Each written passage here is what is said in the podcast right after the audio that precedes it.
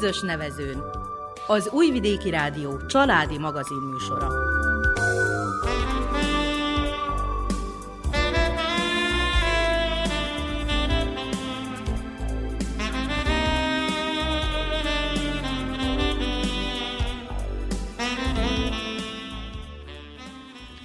Köszöntjük hallgatóinkat a mikrofonnál Nánás Janikó. És Miklós Csongor. A zenét Verica Polyákovics válogatja, a műszaki munkatársunk Csórcsi Ágnes. A munkahelyi kiégés nem új keletű fogalom, az egyre inkább gyorsuló élettempó miatt azonban lehet, hogy terjedőben van. Elsősorban a humán segítő foglalkozású személyeket érinti, de nem csak őket az úgynevezett burnout szindrómát a munkahelyi frusztrációk okozzák. A következményei azonban befolyásolják az ember privát, családi és társadalmi életét is. A koronavírus világjárvány pedig még inkább nehezít a helyzeten, mondják a szakemberek. Hogyan alakul ki a munkahelyi kiégés, és mit lehet ellene tenni? Erről szól a közös nevezőn mai adása. Tartsanak át velünk, jó vételt és hasznos időtöltést kívánunk! Érzem azt, hogy mindig szeret még. Tudom azt, hogy minden veled szép. Neked adok mindent, csak velem légy. Legyen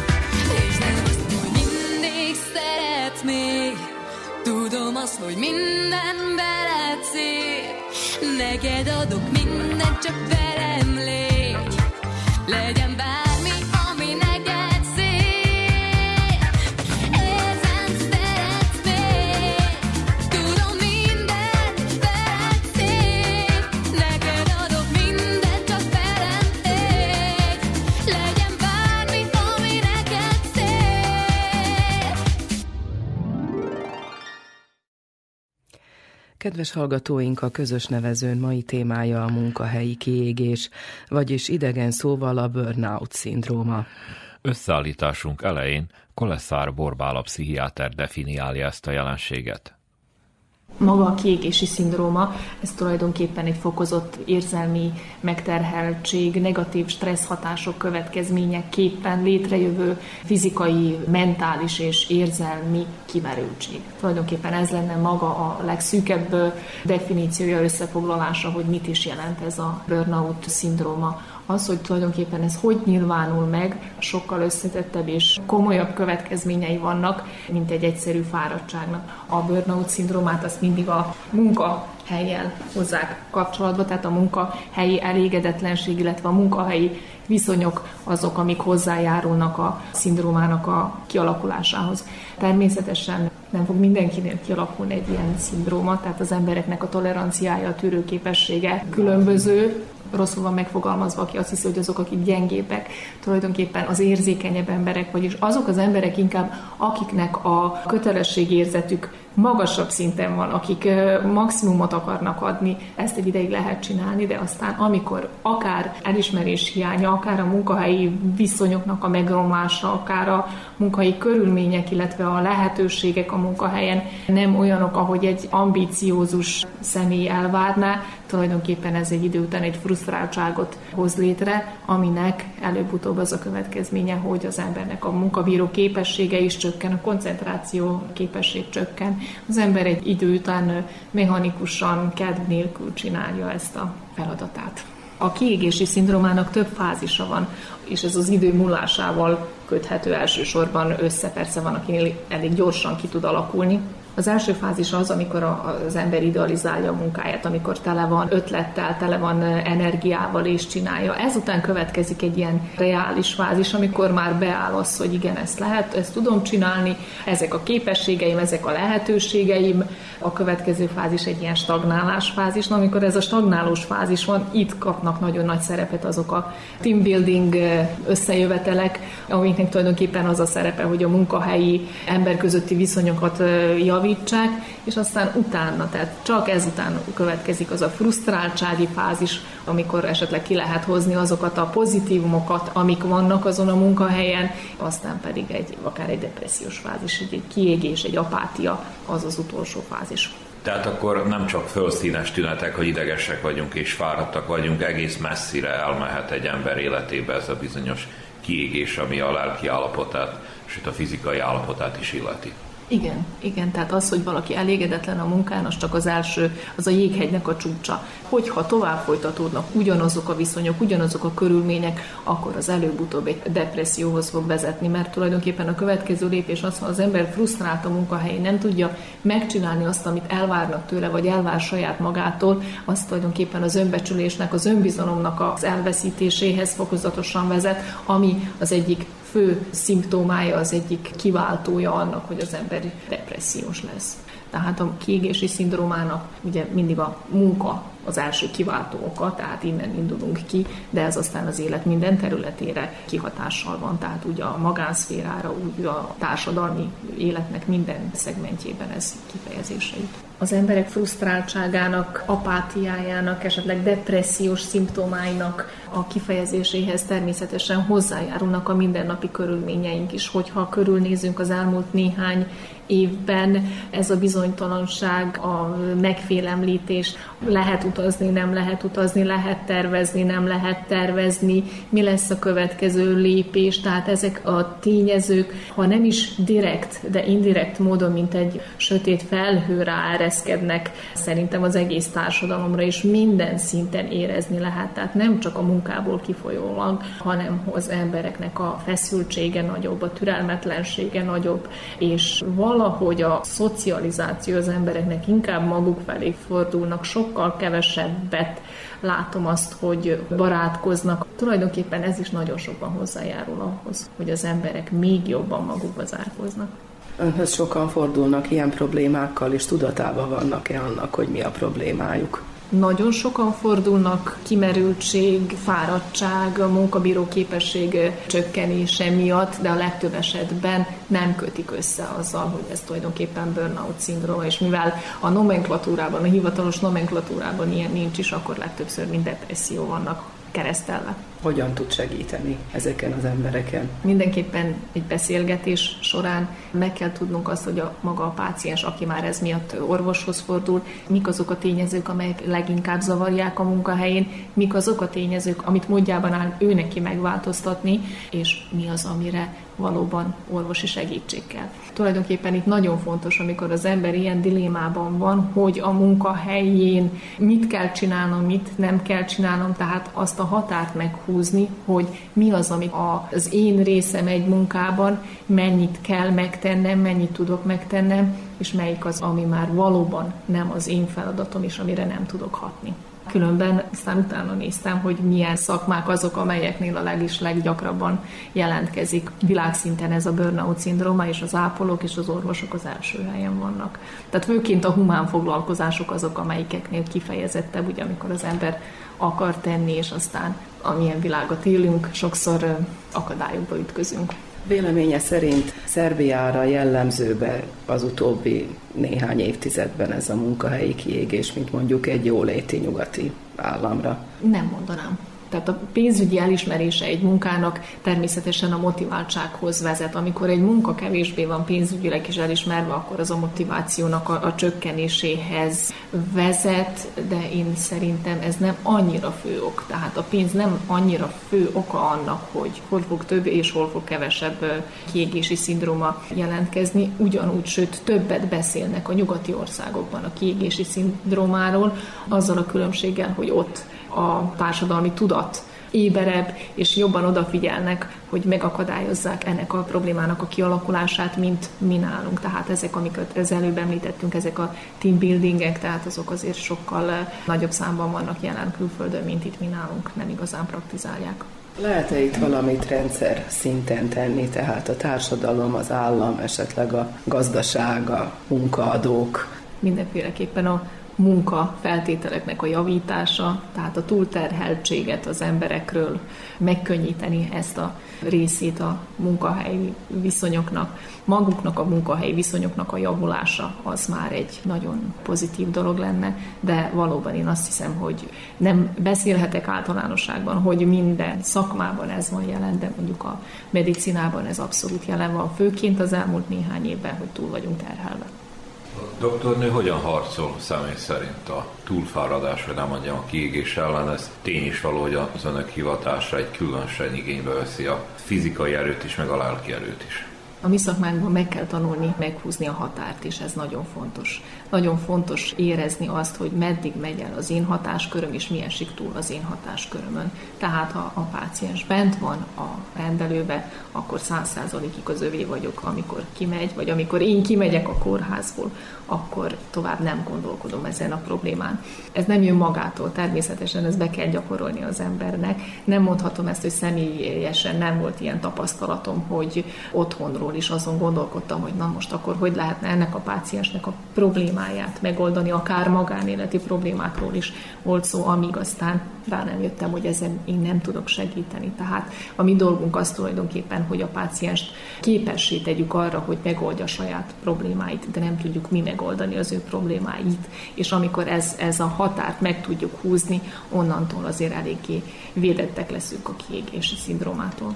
Lényegében ezt a tanácsot elmondhatjuk újra az átlagembernek is. Megint csak ezek a bizonyos határok, vagy több kikapcsolódás, több szórakozás. Mit lehet még mondani? Abszolút, tehát az embernek meg kell találni azt a ventilt, ahol ki tudja magából engedni azokat a frusztrációkat, azokat a negatív hatásokat, amik a munkahelyen érik. De erre sincs univerzális recept. Van, akinek az segít, hogy elmegy a, az edzőterembe és jó kipárassza magát, van, aki leül egy könyv mellé, valaki elmegy sétálni, valaki elengedi a kádat forró vízzel egy pohár bor mellett, tehát mindenkinek megvan a saját receptje. Nagyon fontos, hogy kirándulgassunk, elmenjünk egy picit megváltoztassuk a környezetünket, akár ha egy-két napra is, de meg kell találni azt a ventilt, ahol ki tudjuk fújni magunkat.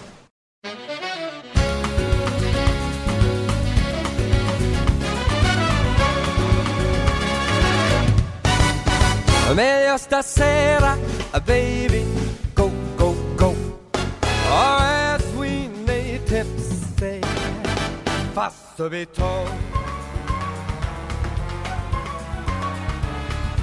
If you're ever gonna kiss me, it had better be tonight. While the mandolins are playing and stars are bright. Mm, if you've anything to tell me, it had better be tonight. Or somebody else may tell me whisper the words just right. Meglio stasera, baby, go, go, go. Or as we natives say, subito.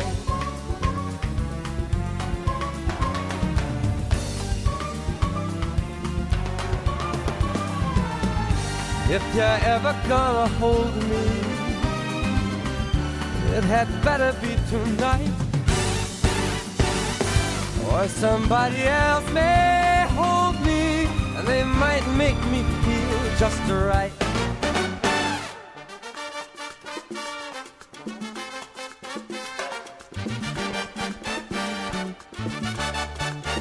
Meglio stasera, baby, go, go, go. Or as we natives say, fa subito.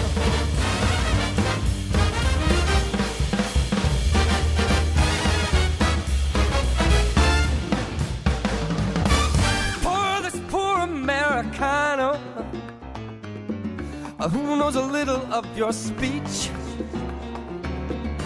be a nice Italiana and start to teach. Mm, Go ahead, show me how in old Milano lovers hold each other oh so tight. But I warn you, sweet paisana, that it had better be tonight. Meglio stasera, baby, go, go, go. Or as we natives say, far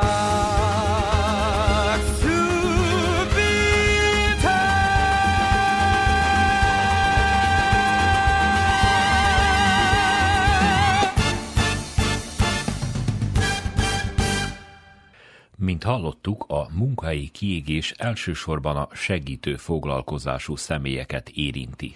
Ide tartoznak a tanügyben dolgozók is. Őket igencsak megviselte a Covid világjárvány, mondja Csernik Ilma, iskolapedagógus. Azt gondolom, hogy eh, fontos ez a Covid időszak és ez az online időszak, amikor azt gondolom, hogy elvesztettük egy fontos erőforrásunkat, mégpedig a személyes kapcsolatot. Jó magam is tapasztaltam, és eh, tanár kollégák is sokat panaszkodtak erre, több esetben próbáltunk ezen dolgozni, hogy az online kommunikáció azért ez egy teljesen más jellegű kommunikáció, ugye, mint a személyes kommunikáció egyrészt nincs meg a, a személyes kapcsolat, ugye, és egy virtuális világban, egy képernyő mögött azt tapasztaltuk, hogy bizony a kritika, a úgymond megmondom magatartás sokkal erősebb volt, és sokkal több kritika érte szülők részéről a pedagógusokat, és azt gondolom, hogy nagyon sok esetben ez a kritika nem volt más jellegű, mint ami megtörtént volna esetleg egy személyes szülőfogadón is, de maga az írott kommunikáció, amiből ugye hiányzik a testbeszéd, hiányzik a, az utána esetleg erősebbnek tűnő szabad feloldó másik szó, ez nagyon megnehezítette a, a helyzetet. Nyilván nehezítette az is a helyzetet, hogy úgymond sokkal átláthatóbbá vált a munka, eleve azért az a tapasztalat, hogy most már a pedagógiához és az oktatáshoz egyébként is ért mindenki, és egy olyan munka vált átláthatóbbá, ami valójában nem a hétköznapi oktatási munkát tükrözte. Tehát azt gondolom, hogy nagyon, nagyon könnyű volt Például most én itt helyi, ugye Moravicai példát hozva, nagyon könnyű volt olyan kritikát sugalni, utalni a tanár felé, hogy miért nem élő bejelentkezéssel, miért nem videócsetes hívással tart meg esetleg egy matekórát, holott nyilván az adott szülő nem látta azt a fajta hátteret, hogy a gyerekeink többsége olyan technikai felszereltséggel rendelkezik, hogy egyszerűen nem képes ezeknek a platformoknak a futtatására, használatára, tehát hogy nagyon szűkek voltak a lehetőségek. Tehát azt gondolom, hogy mindig is meg átbeszélték azért, hogy milyen egy pedagógus munkája, jól csinálja, nem csinálja, Juli néni, Kati néni a kispadon, de hogy most ugye ezek a fórumokon, a hozzászólásokban ez is teljesen nyilvánossá vált, és azt gondolom, hogy nagyon sokat tudott a tanárok önbecsülésén rontani az a fajta társadalmi megbecsültség kritika, ami ezekről a fórumokról visszajött. Sokan hangoztatták azt, hogy hát ez volt az aranykor, mert hogy a pedagógusok nem csináltak semmit. Én ennek a fordítottját mondanám, mikor elkezdték rebesgetni, hogy újra visszatérünk a, a hétköznapi oktatásra, nálunk tényleg örömmámorban úszott a tanári, mert hogy sokkal nehezebb volt, sokkal nagyobb kihívások elé állította őket, és azt kell mondani, sokkal kevesebb sikerélménnyel járt. Amit még egy nehézségnek látok, és ez a fajta nehézség most áthúzódott a reális oktatás világába is, hogy sokkal jobban megszűnt a, a munka és a magánélet viszonya. Ugye különféle csatornákon kommunikáltak a tanárok a szülőkkel, úgy e-mail, messenger, hasonló, és ebből következett az, hogy gyakorlatilag a, a tanár életének a 24 órájában, és ezt szó szerint mondom, mert hogy tényleg megtörtént, hogy este 10-kor írt a szülő, hogy hajnal 4-kor írt a szülő, tehát hogy bármelyik időpontban megérkezhetett egy üzenet, és most ugyan visszatértünk a reális oktatás világába, de valahogy ezek a határok feloldottak, és, és nagyon nagy gondot jelent valami módon azt beszabályozni, hogy mégis mikor áll a tanár a szülők rendelkezésére, milyen kérdésekben áll a szülők rendelkezésére, és valahol határt húznia, hogy meddig tart az ő munkából eredő kötelezettség, és hol kezdődhet már az ő magánélete. Mindez, amit elmondtál, ez eljuttatja tanárt oda, hogy fáradt, motiválatlan, ideges, egy szóval eljutunk a kiégésig. Azt gondolom, hogy azért szerencsésen van egy másik tényező is, ugye az, hogy milyen pozitív erőforrások állnak az adott tanár rendelkezésére, vagy az adott közösség rendelkezésére, amivel úgymond ellensúlyozni vagy feldolgozni tudja ezeket a hatásokat. Én azt gondolom, hogy ilyen szempontból mindenképp szerencsés egy kisebb iskola, egy kisebb közösség, ahol ahol úgymond sok alkalom adódik a ventilálásra arra, hogy kibeszéljük a dolgainkat arra, hogy átnevessük azokat, tehát azért a humor, humorra kicsit más szemszögből való ránézés az mindig segít a túllépésen, és azt gondolom, hogy egy kisebb közösség azért ebben sokkal több lehetőséget kínál. Ugye én iskolapedagógusként dolgozom, én a saját szerepemet is nagyon fontosnak tartom, úgymond a kiégés megelőzésében, ha fogalmazhatok így, tehát én tényleg nagyon fontosnak tartom, hogy ha bejön egy tanár, mindig legyen időm meghallgatni, legyen az szó iskolai problémáról, legyen az szó otthoni problémáról, tehát úgy érzem, hogy mondjuk ez egy pozitív dolog, hogy én itt vagyok, nem kell mindig órára mennem, tehát van egy ember, akihez úgymond be lehet esni, mikor szakad a húr. Fontosnak tartom még azért azt is, hogy nyilván van egy, van egy társadalmi elvárás, van egy felülről érkező nyomás, hogy azt mi, hogy a saját kis közösségünkben, a saját kis intézményünkben hogyan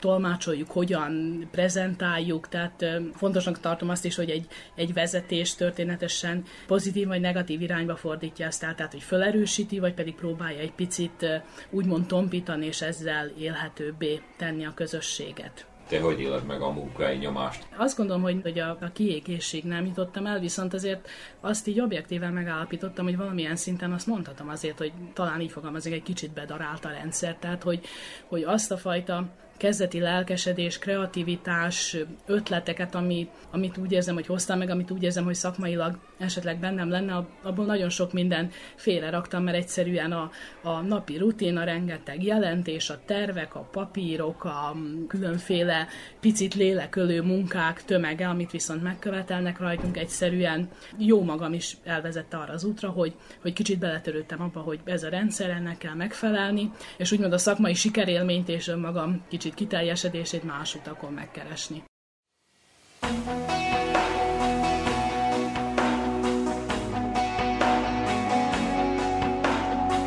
Engem egy gólya ide ledobott Nem mondott annyit sem, hogy minden jót Aztán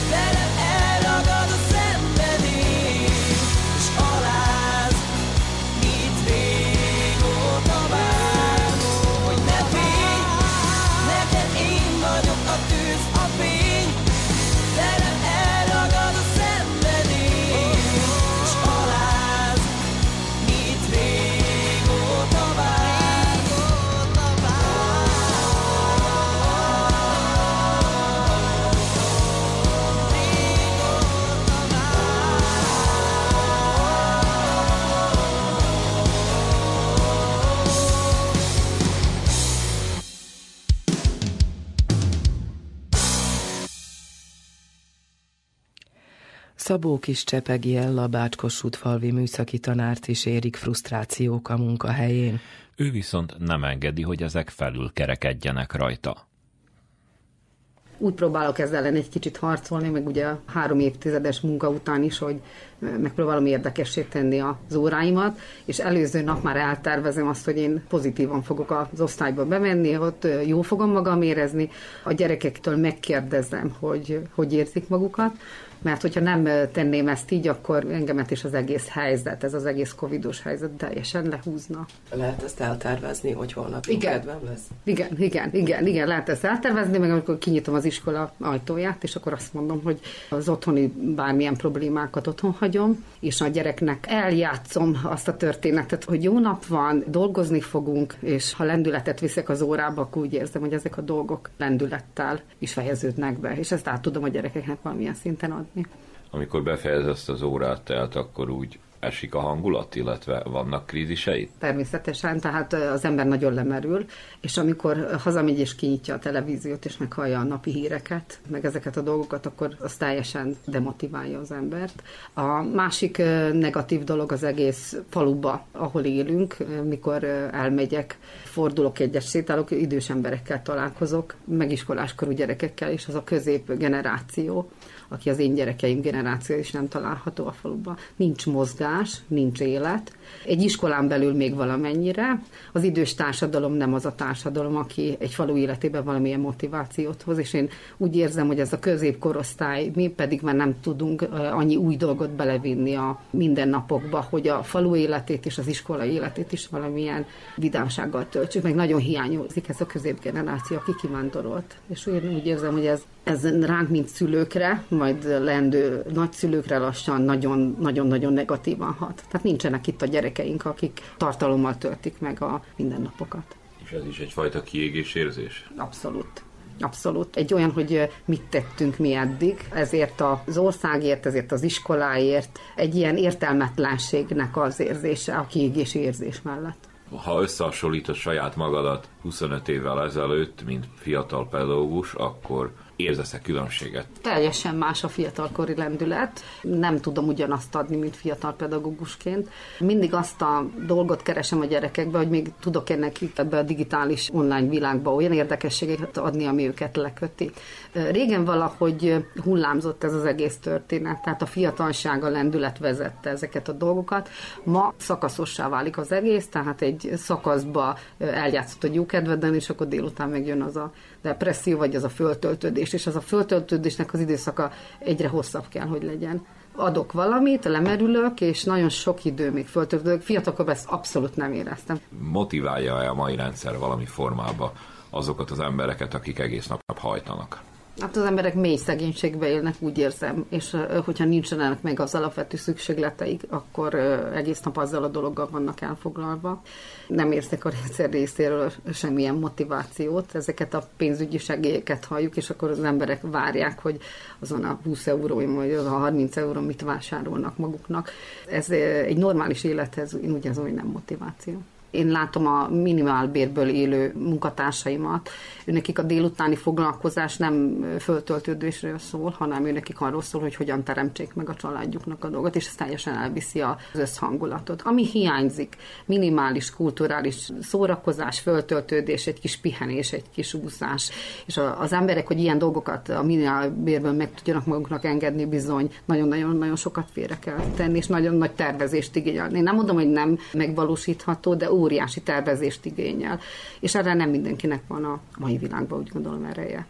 Te személyesen hogy oldod meg? Hogy pörgeted fel magadat, amikor olyan különösen stresszes nap után nagyon fáradtnak? Hát én és... nekem van egy nagyon jó dolog, én, én alszok, én nagyon jó, jó alvó vagyok. Tényleg, amikor nagyon szétcsúszik a világ, egy jó alvás után, egy akár egy délutáni, egy órás alvás után is teljesen másképp látom a világot. A másik az, hogy kihasználok minden lehetőséget arra, hogy gyerekekkel legyek, programokat szerveznek nekik, és egy ilyen program leszervezése után, lejátszása után egy heti energiát kapok, vagy vagy elviszem őket színházba, vagy elmegyünk, megnézzünk egy jó filmet, és a mai gyerek is kimozdítható ebből a digitális világból, és kimozdítható egy délutáni foglalkozás keretén belül bármire, kimozdíthatók a gyerekek, és amikor egy szó elég, vagy egy mondat elég, hogy este színház van a Moravicai színházteremben, és ott van a színjátszó körömnek nagy része, az engem borzasztóan boldogá tesz. És bármilyen fáradt vagyok, mindig próbálok ott lenni, ahol a gyereket megszólítom, ezzel is mutatva azt, hogy tanárnak a személynek a szerepe a kulturális életben is nagyon fontos. Nem lehet azt, hogy elküldöm a gyereket, hogy menj el színházba. Úgy játszuk ezt, hogy gyere el velem színházba, és meglátod, milyen jó lesz. Csak is okosan minden beleadsz, de hidd el az életből így kimaradsz. Tudd, hogy nem elég, ha mindig csak bólogatsz. Aha, aha, aha, és te velem mész, néha persze megesik, hogy belebuksz és belemész. Mégis valami most megígér, csak a napfény,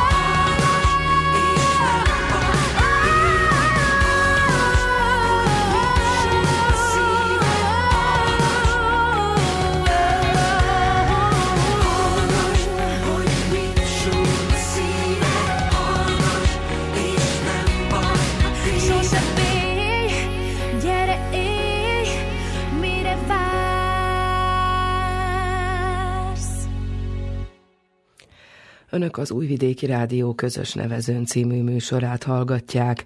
Mai témánk a munkahelyi kiégés.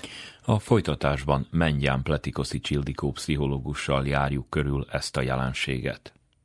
A pszichológiában a kiégést, illetve a burnout szindrómát már évtizedek óta kutatják. Eleinte főként az embereket, tehát a segítő foglalkozásúak körében vizsgálták ezt, mert azt tapasztalták, hogy a segítő foglalkozású emberek azok, akik a leginkább vagy a leggyorsabban kiégnek, hiszen ezek a foglalkozások olyanok, amelyek nem hoznak rövid távon visszacsatolást, visszajelzést, sikerélményt, hanem csak nagyon-nagyon hosszú távon. Általában nem föltétlenül becsüli meg a környezetük. Éppen ezért a munkapszichológiának főként vannak arra módszerei, hogy hogyan lehet a kiégést megakadályozni, és miként lehet kezelni.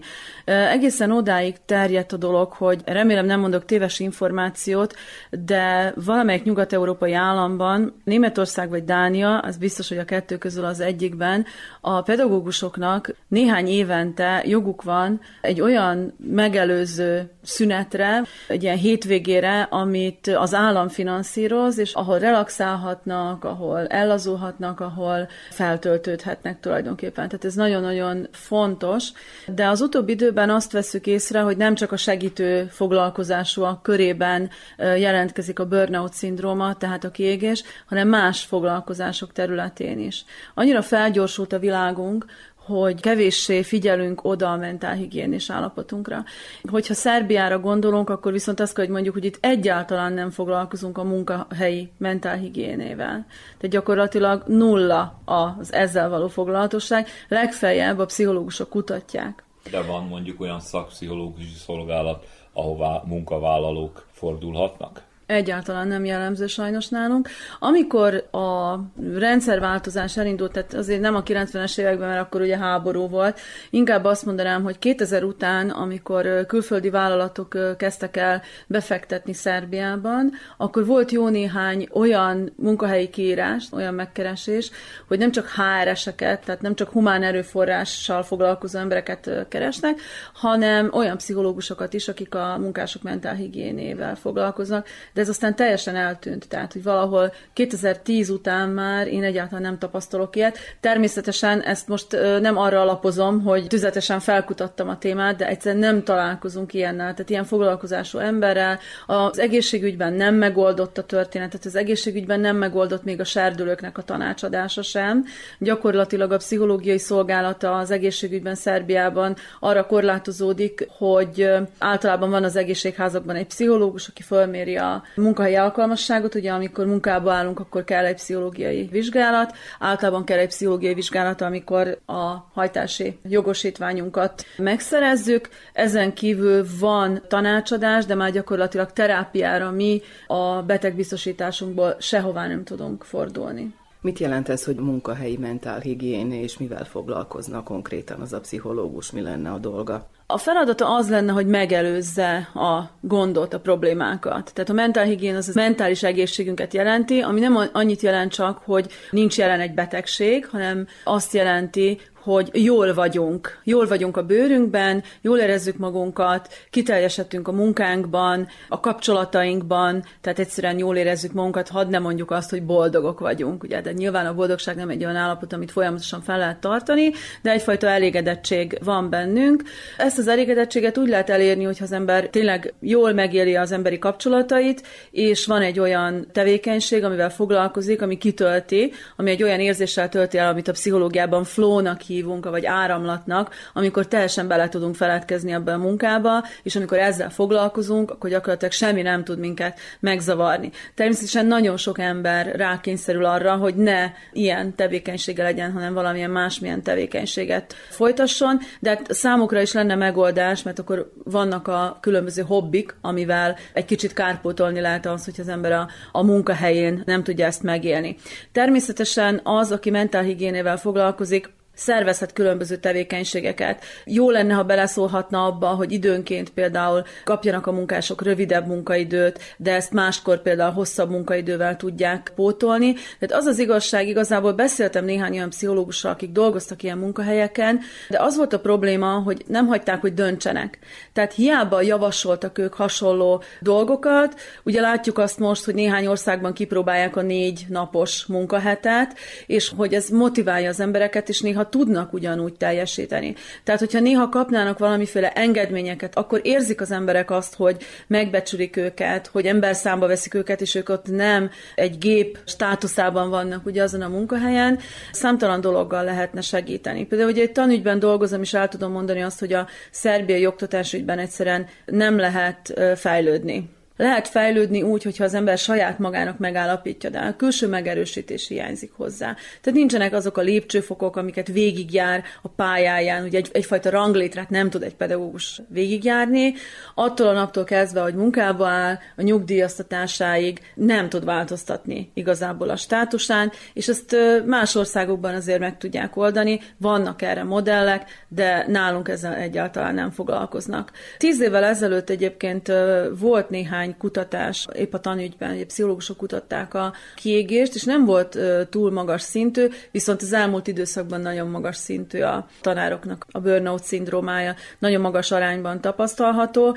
Nyilván, hogy azért nagyon sok minden megváltozott az elmúlt tíz évben. Létezik-e egyáltalán Szerbiában a munkahelyeken valamiféle pozitív motiváció? Valóban nem foglalkozunk ezzel, miközben a munkalélektan az már nagyon régen, tehát hogy sokkal korábbról még, mint a burnout szindrómát kutatja, hogy hogyan lehet minél jobban motiválni a munkásokat, hogyan lehet az alkalmazottakat úgy motiválni, hogy ők jól érezzék magukat, úgy érezzék, hogy megbecsülik a munkájukat, és itt valóban nem csak anyagi juttatásokról van szó, hanem egyéb társadalmi megbecsültségről is. Az, ami nagyon fontos még még ilyenkor, hogy valamiféle igazságosság legyen ebben. Transzparencia, tehát átlátható legyen az, hogy hogyan jutalmazzák a munkásokat. Nyilván, hogy nem lehet száz százalékig igazságosan dönteni minden esetben, de hát, hogy azért az esetek többségében az emberek megéljék azt, hogy valóban, aki törekedett, akinek eredményei vannak, hogy azt jutalmazzák úgy elismerésben, mint anyagilag. És ez nálunk teljes mértékben hiányzik. Mondom, tehát én úgy tapasztaltam, hogy 2000 után elindult egy ilyen tendencia, és voltak ennek tapintható jelei, jelei, de ez teljesen megszűnt már az elmúlt évtizedben.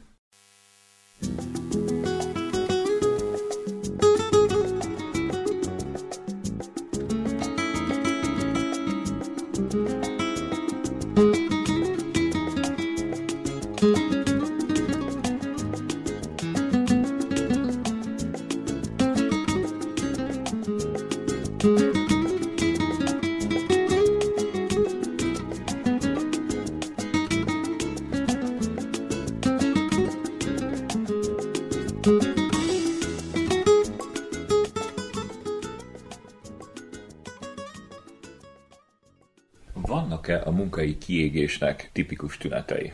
Nyilván egy fejfájás nem elég ahhoz, hogy azt mondjuk, hogy az ember kiégetnek érzi magát. Egy általános levertség, fizikai levertség, pszichikai, mentális levertséget érez az ember. Valahol a depresszióra hasonlítanak ezek a tünetek, de köthetőek a munkahelyhez, vagy köthetőek ahhoz a tevékenységhez, amiben a legtöbb idejüket töltik. Tehát mondjuk rá kiéghet akár egy sok gyermekes anyuka is, aki nem tud időt szakítani saját magára egyáltalán, nem folyamatosan a gyerekekkel van, és nincs neki semmiféle segítsége e.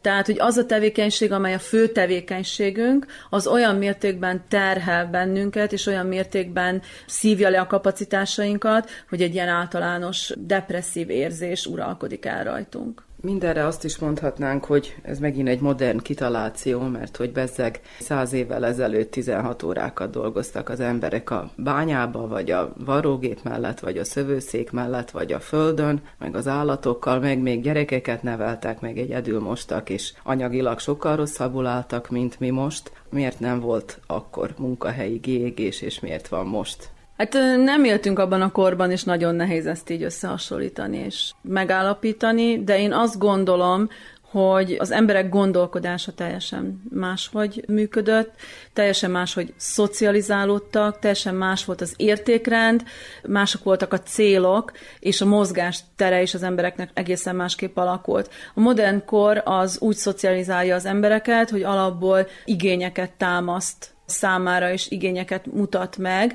és azt gyakorlatilag a gyerekkorunk során elsajátítjuk, és ezek az igények meg lesznek bennünk. Meg lesz bennünk az az igény, hogy a szabadság ide alatt nyaraljunk, hogy kikapcsolódjunk, hogy minőségi időt töltsünk a gyerekeinkkel, és az jócskán a modern kor szocializálódási folyamata.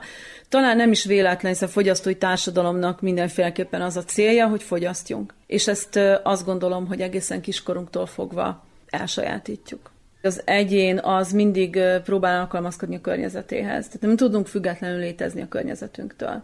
Mert hogyha teljesen függetlenítjük magunkat a környezetünktől, akkor egyfajta csodabogár életmódot kell élnünk, és a csodabogarak életmódja sem egyszerű. Tehát általában a társadalom kiközösíti őket. Az ősközösség szintjén őket hívták idiótának. Tehát ez az elnevezés onnan ered, hogy ugye az, aki egymagában áll, mert hogy ő különcködik, és nem akar a többiekkel közösséget vállalni, akkor az teljesen távol marad, és ez gyakorlatilag az ős közösségben azt jelentette, hogy az az embernek az élete volt veszélyben, mert a közösség nem tudta életben tartani.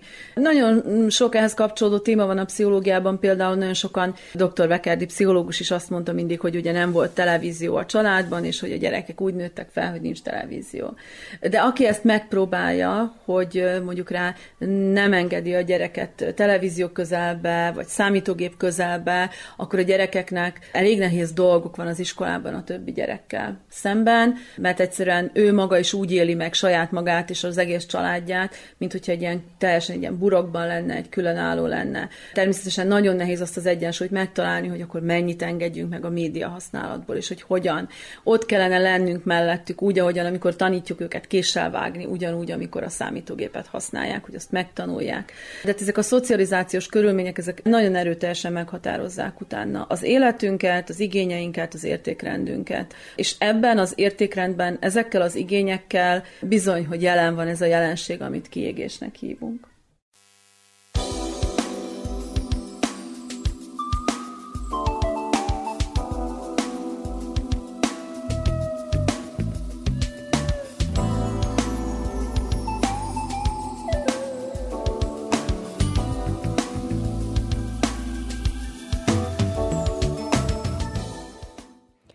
A burnout szindrómáról szóló összeállításunk végén néhány tanács az érintetteknek a pszichológustól.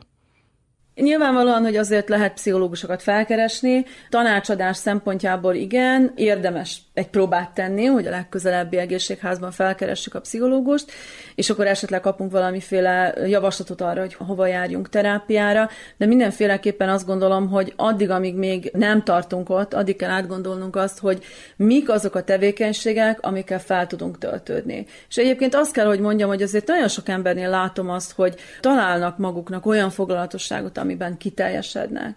Mindig arról beszélünk, hogy milyen hátrányos, milyen negatív hatásai vannak az internetnek, azért vannak pozitív hatása is.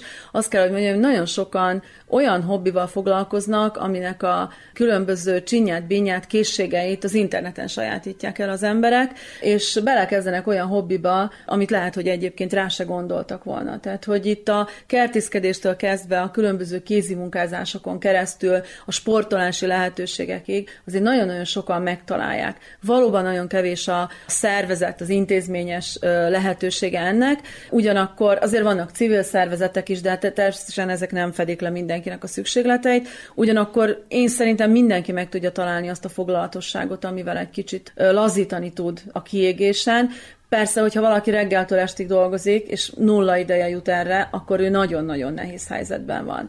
De most megint azt kell, hogy mondjam, hogy megnyílt az a lehetőség, hogy az emberek elmennek külföldre, és tényleg azt látjuk, hogy nagyon sokan, akik úgy érzik, hogy kiégnek itthon, és nem tudnak már sem többet keresni, sem jobban élni, sem több szabadidőt teremteni maguknak, azok egyszerűen fogják a sátorfájukat és elmennek, és tényleg azt kell lássuk, hogy azok, akik külföldön élnek, ledolgozzák a nyolcra hosszájukat, vagy még hogyha hozzá is dolgoznak néhány néhány plusz munkaórában, akkor is tudnak még kirándulni, vagy különböző sporttevékenységeket folytatni. Tulajdonképpen azzal azt is mondtuk, hogy akkor magunkra kell figyelni, most is Szerbiába segítséget ne várjunk, nincs olyan munkahelyi menedzser, aki ezzel foglalkozna, sincs és olyan terapeuta sincs, aki gyakorlatban minket kísérne figyelemmel, teszem azt a cég szintjén, úgyhogy mindenki igyekezzen saját maga megoldani az ilyen jellegű problémáit, illetve az oldódást. Intézményesen valóban nem megoldott a történet, egy-egy munkahelyen én nem zárom ki, hogy mondjuk rá a humán erőforrással foglalkozó ö, alkalmazott felkészült ilyen területen is, és esetleg szervez olyan szabadidős tevékenységeket, vagy céges, közösségi eseményeket, amelyek lazíthatnak ezen a történeten. Lehet, hogy vannak cégek, amelyekben van egyfajta előrelépési lehetőség, de hát ez nem jellemző nálunk. Tényleg nem mondhatjuk, hogy jellemző, és nem mondhatjuk azt, hogy ez egy fejlett ága a pszichológiának. Mindenféleképpen azt gondolom, hogy érdemes azért legalább tanácsért fordulni akármelyik legelső pszichológus, akár egy iskolapszichológus is, akár egy egészségügyben dolgozó pszichológus biztosan tud tanácsokat adni ebben a témában. Közös nevezőn. Kedves hallgatóink, mai műsorunkban a munkahelyi kiégés kérdésével foglalkoztunk. Adásunkhoz a zenét Verica Poljákovics válogatta, műszaki munkatársunk Mila Mihnyák és Gyurcsia Ágnes volt. Nevükben is megköszöni figyelmüket Nánás Janikó és Miklós Csongor. Maradjanak az Újvidéki Rádió mellett.